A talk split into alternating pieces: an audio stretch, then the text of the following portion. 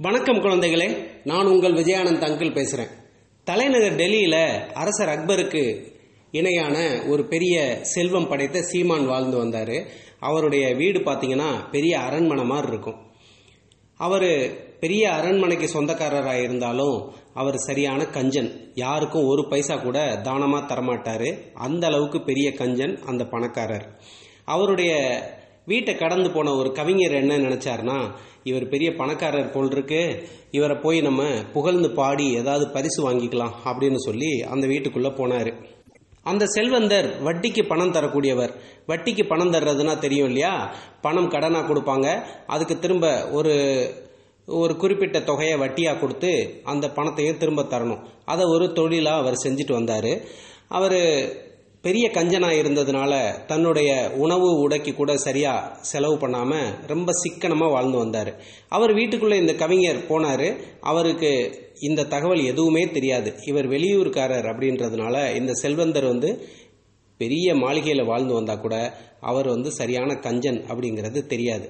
அவர் நேராக உள்ளே போனார். இவரை பார்த்து அந்த செல்வந்தர் என்ன நினச்சாருன்னா யாரோ கடன் கேட்டு வந்திருக்காங்க போல் இருக்கு இன்னைக்கு நமக்கு நல்ல வருமானம் தான் அப்படின்னு நினச்சிக்கிட்டு வாங்க வாங்க அப்படின்னு சொல்லி வரவேற்று ஒரு நாற்காலியில் உட்கார சொன்னார்.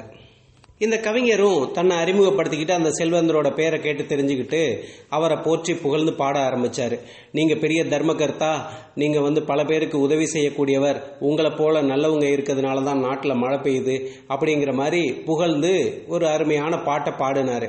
இதை கேட்ட செல்வந்தர் ரொம்ப மகிழ்ந்து போய் ரொம்ப அருமையாக பாடுறானே. நம்மளை பற்றி இவ்வளோ அருமையாக புகழ்ந்து தள்ளுறானே. அப்படின்னு சந்தோஷம் இருந்தால் கூட அந்த சந்தோஷத்தை வெளியில் காட்டிக்கிட்டா பரிசு தர வேண்டி இருக்குமே அப்படின்றதுனால அதிகமாக சந்தோஷத்தை கே காமிச்சிக்கிடாமல் அப்படியே கவனிச்சுக்கிட்டே இருந்தார் தலையாட்டிக்கிட்டு. கவிஞர் பாடி முடிச்சதும் அருமை அருமை. மிக அருமையாக பாடினீர்கள். என்னை பத்தி ரொம்ப அருமையா நீங்க புகழ்ந்து பாடினது எனக்கு ரொம்ப சந்தோஷமா இருந்தது. உங்களுக்கு நான் ஏதாவது பரிசு தரணும்னு நினைக்கிறேன். ஆனா இப்ப என் கைவசம் எதுவும் இல்லை. நாளைக்கு வாங்க நான் உங்களுக்கு பரிசு தர்றேன் அப்படின்னு சொல்லி அந்த செல்வந்தர் சொன்னார்.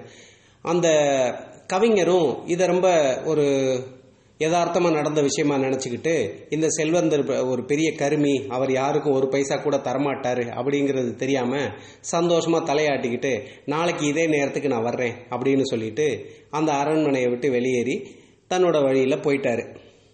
மறுநாள் அதே நேரத்துக்கு அந்த செல்வந்தரோட வீட்டுக்கு போன கவிஞர் காத்துக்கிட்டே இருந்தார். அந்த செல்வந்தர் வந்து யார் யாரையோ நிறைய பேரை சந்திச்சாரே ஒழிய இந்த கவிஞரை கண்டுக்கிடவே இல்லை. இந்த கவிஞரும் தன்னை செல்வந்தர் கூப்பிட்டு பேசுவாரு ஏதாவது பரிசு தருவார்னு காத்துக்கிட்டே இருந்தாரு. கடைசி வரைக்கும் கூப்பிடல.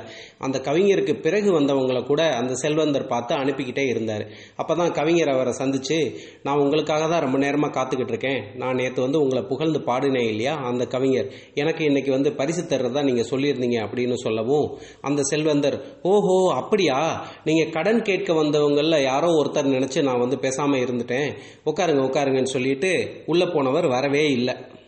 ரொம்ப நேரம் காத்துக்கிட்டு இருந்துட்டு அந்த கவிஞர் தன்னால் எழுந்து போயிடுவாரு அப்படின்னு நினச்சி அந்த செல்வந்தர் நினச்சி வீட்டுக்குள்ளே போனவர் திரும்ப வந்து பார்த்தா கவிஞர் அங்கே உட்காந்துருந்தார் நேற்று நான் உங்களுக்கு பரிசு தர்றதா ஏதோ வாய் தவறி சொல்லிட்டேன். அதை நீங்கள் வந்து வேத வாக்காக எடுத்துக்கிட்டு என்னுடைய வீட்டுக்கு திரும்ப திரும்ப வந்து தொல்லை கொடுக்கலாமா? இது உங்களுக்கே நியாயமா தெரியுதா? உங்களுக்கு கொஞ்சம் கூட கூச்சமே இல்லையா? இல்லை உங்களுக்கு நான் பரிசு தந்தே ஆகணும்னு ஏதாவது சட்டம் கிட்டம் இருக்கா என்ன? உங்களுக்கு பரிசு தர்ற எண்ணம் எனக்கு சுத்தமாக கிடையாது. தயவு செய்து போயிட்டு வாங்க அப்படின்னு சொல்லி கோபமாக சொல்லிட்டாரு. இதை கேட்ட கவிஞருக்கு ரொம்ப அவமானமாக போயிடுச்சு. அவர் அங்கேருந்து ரொம்ப வருத்தத்தோட கிளம்பிட்டாரு. மறுநாள் அரசர் அக்பரை பார்க்கறதுக்கு அரண்மனைக்கு வந்த அந்த கவிஞர் அக்பர் இல்லாததுனால பீர்பாலை சந்திச்சாரு. பீர்பாலை சந்திச்சு பேசிக்கிட்டு இருக்கும்போது நேற்று நடந்த விஷயத்த ஒன்று விடாமல் பீர்பாலுக்கிட்ட எடுத்து சொன்னார். இதை கேட்ட பீர்பாலுக்கு ரொம்ப மனசு வருத்தமாயிடுச்சு. ஒரு படித்த பண்டிதரை ஒரு கவிஞரை இந்த மாதிரி அவமானப்படுத்தியிருக்காரு. அவருக்கு சரியான பாடம் புகட்டணும் அப்படின்னு சொல்லி பீர்பால் ஒரு திட்டம் போட்டார். அதன்படி தன்னுடைய வேலையாளை அனுப்பிச்சு அந்த செல்வந்தரை தன்னுடைய வீட்டுக்கு மறுநாள் விருந்துக்கு வர சொல்லி பீர்பால் அழைப்பு விடுத்தார். பீர்பாலோட வேலையால் பீர்பால் சொன்ன மாதிரியே அந்த செல்வந்தரை சந்திச்சு நாளைக்கு பீர்பால் வீட்டில் பெரிய விருந்து நடக்குது. அந்த விருந்துக்கு கண்டிப்பாக நீங்கள் வரணும். பீர்பால் உங்களை வர சொல்லியிருக்காரு. அப்படின்னு சொல்லவும் அந்த செல்வந்தருக்கு ரொம்பவே சந்தோஷமாகி போயிடுச்சு. அரசர் அக்பர் நமக்கு ஏதோ பதவி தர போறாரு போல அதை பத்தி பேசுறதுக்கு தான் பீர்பால் தன்னை கூப்பிட்டுருக்காரு. நாளைக்கு போகணும். அப்படின்னு சொல்லி மிக அருமையான ஒரு உடை எடுத்து உடுத்திக்கிட்டு பீர்பாலோட வீட்டுக்கு குறிப்பிட்ட நேரத்தில் வந்து சேர்ந்தார். வந்து பார்த்தா பீர்பாலோட வீட்டில் யாரையுமே காணோம். உள்ளே போய் பார்த்தா பீர்பாலும் அந்த கவிஞரும் உட்காந்து பேசிக்கிட்டு இருந்தாங்க. அவங்க இந்த செல்வந்தரை சுத்தமாக கண்டுக்கிடவே இல்லை.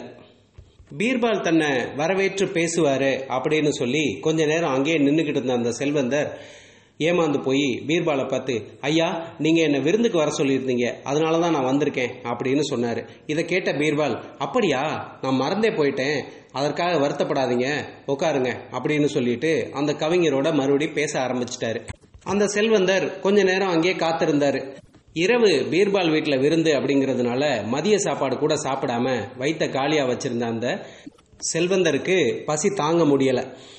வெக்கத்தை விட்டு அந்த செல்வந்தர் மறுபடியும் ஐயா என்ன விருந்துக்கு வர சொன்னீங்க. இங்க யாரையுமே காணோம். விருந்தாவது தயாரா இருக்கா இல்லையா? எனக்கு ரொம்ப பசிக்குது அப்படின்னு சொன்னாரு. அப்பதான் பீர்பால் அவரை திரும்பி பார்த்து என்ன நீங்க? உங்களுக்கு கொஞ்சம் கூட கூச்சமே இல்லையா? உங்களை விருந்துக்கு கூப்பிட்டா கண்டிப்பா விருந்து கொடுத்தே ஆகணுமா? நான் ஏதோ தெரியாம சொல்லிட்டேன். அதை நம்பி இங்கே வந்து உட்காந்துக்கிட்டு சாப்பாடு கேட்டுக்கிட்டு இருக்கீங்க. உங்களுக்கு சாப்பாடு போட்டே ஆகணும்னு ஏதாவது சட்டங்கிட்டம் இருக்கா என்ன? அப்படின்னு கேட்டாரு. அப்பதான் அந்த செல்வந்தருக்கு தூக்கி வாரி போட்டது. அடடா பீர்பால் கூட உட்காந்து பேசிக்கிட்டு இருக்கிறது அந்த கவிஞர் இல்லையா? இவரை தான் நாம் இரண்டு நாளுக்கு முன்னாடி ரொம்ப அவமானப்படுத்தி அனுப்பிச்சோம். அதுக்கு தான் நமக்கு இந்த மாதிரி ஒரு தண்டனை கொடுத்துருக்காரு பீர்பால். அப்படின்றத புரிஞ்சுக்கிட்டு பீர்பாலுக்கிட்ட மன்னிப்பு கேட்டார். மாண்புமிகு ராஜா பீர்பால் அவர்களே இந்த கவிஞர்கிட்ட நான் நடந்துகிட்ட நிலையை நினச்சி நான் ரொம்ப வருத்தப்படுறேன். இனிமேல் அவர்கிட்ட நான் இந்த மாதிரி பேசவே மாட்டேன். அவருக்கு நான் கொடுக்க வேண்டிய பரிசை நான் கொடுத்துட்றேன் அப்படின்னு சொல்லி தன்னுடைய கையில் கிடந்த தங்க காப்பை கலட்டி அந்த கவிஞருக்கு அணிவிச்சார். இதை கேட்டு பீர்பாலும் நெகிழ்ந்து போய் பரவாயில்ல நடந்தது நடந்து போச்சு இனிமேல் யாருக்கிட்டையும் இப்படி நடந்துக்காதீங்க அப்படின்னு சொல்லி அவரை கூட்டிகிட்டு போய் அந்த கவிஞரோட சேர்த்து ஒரு அருமையான விருந்து படைச்சார். அன்னையிலிருந்து அந்த செல்வந்தர் தன்னுடைய கஞ்சத்தனத்தை விட்டு ஒழிச்சாரு.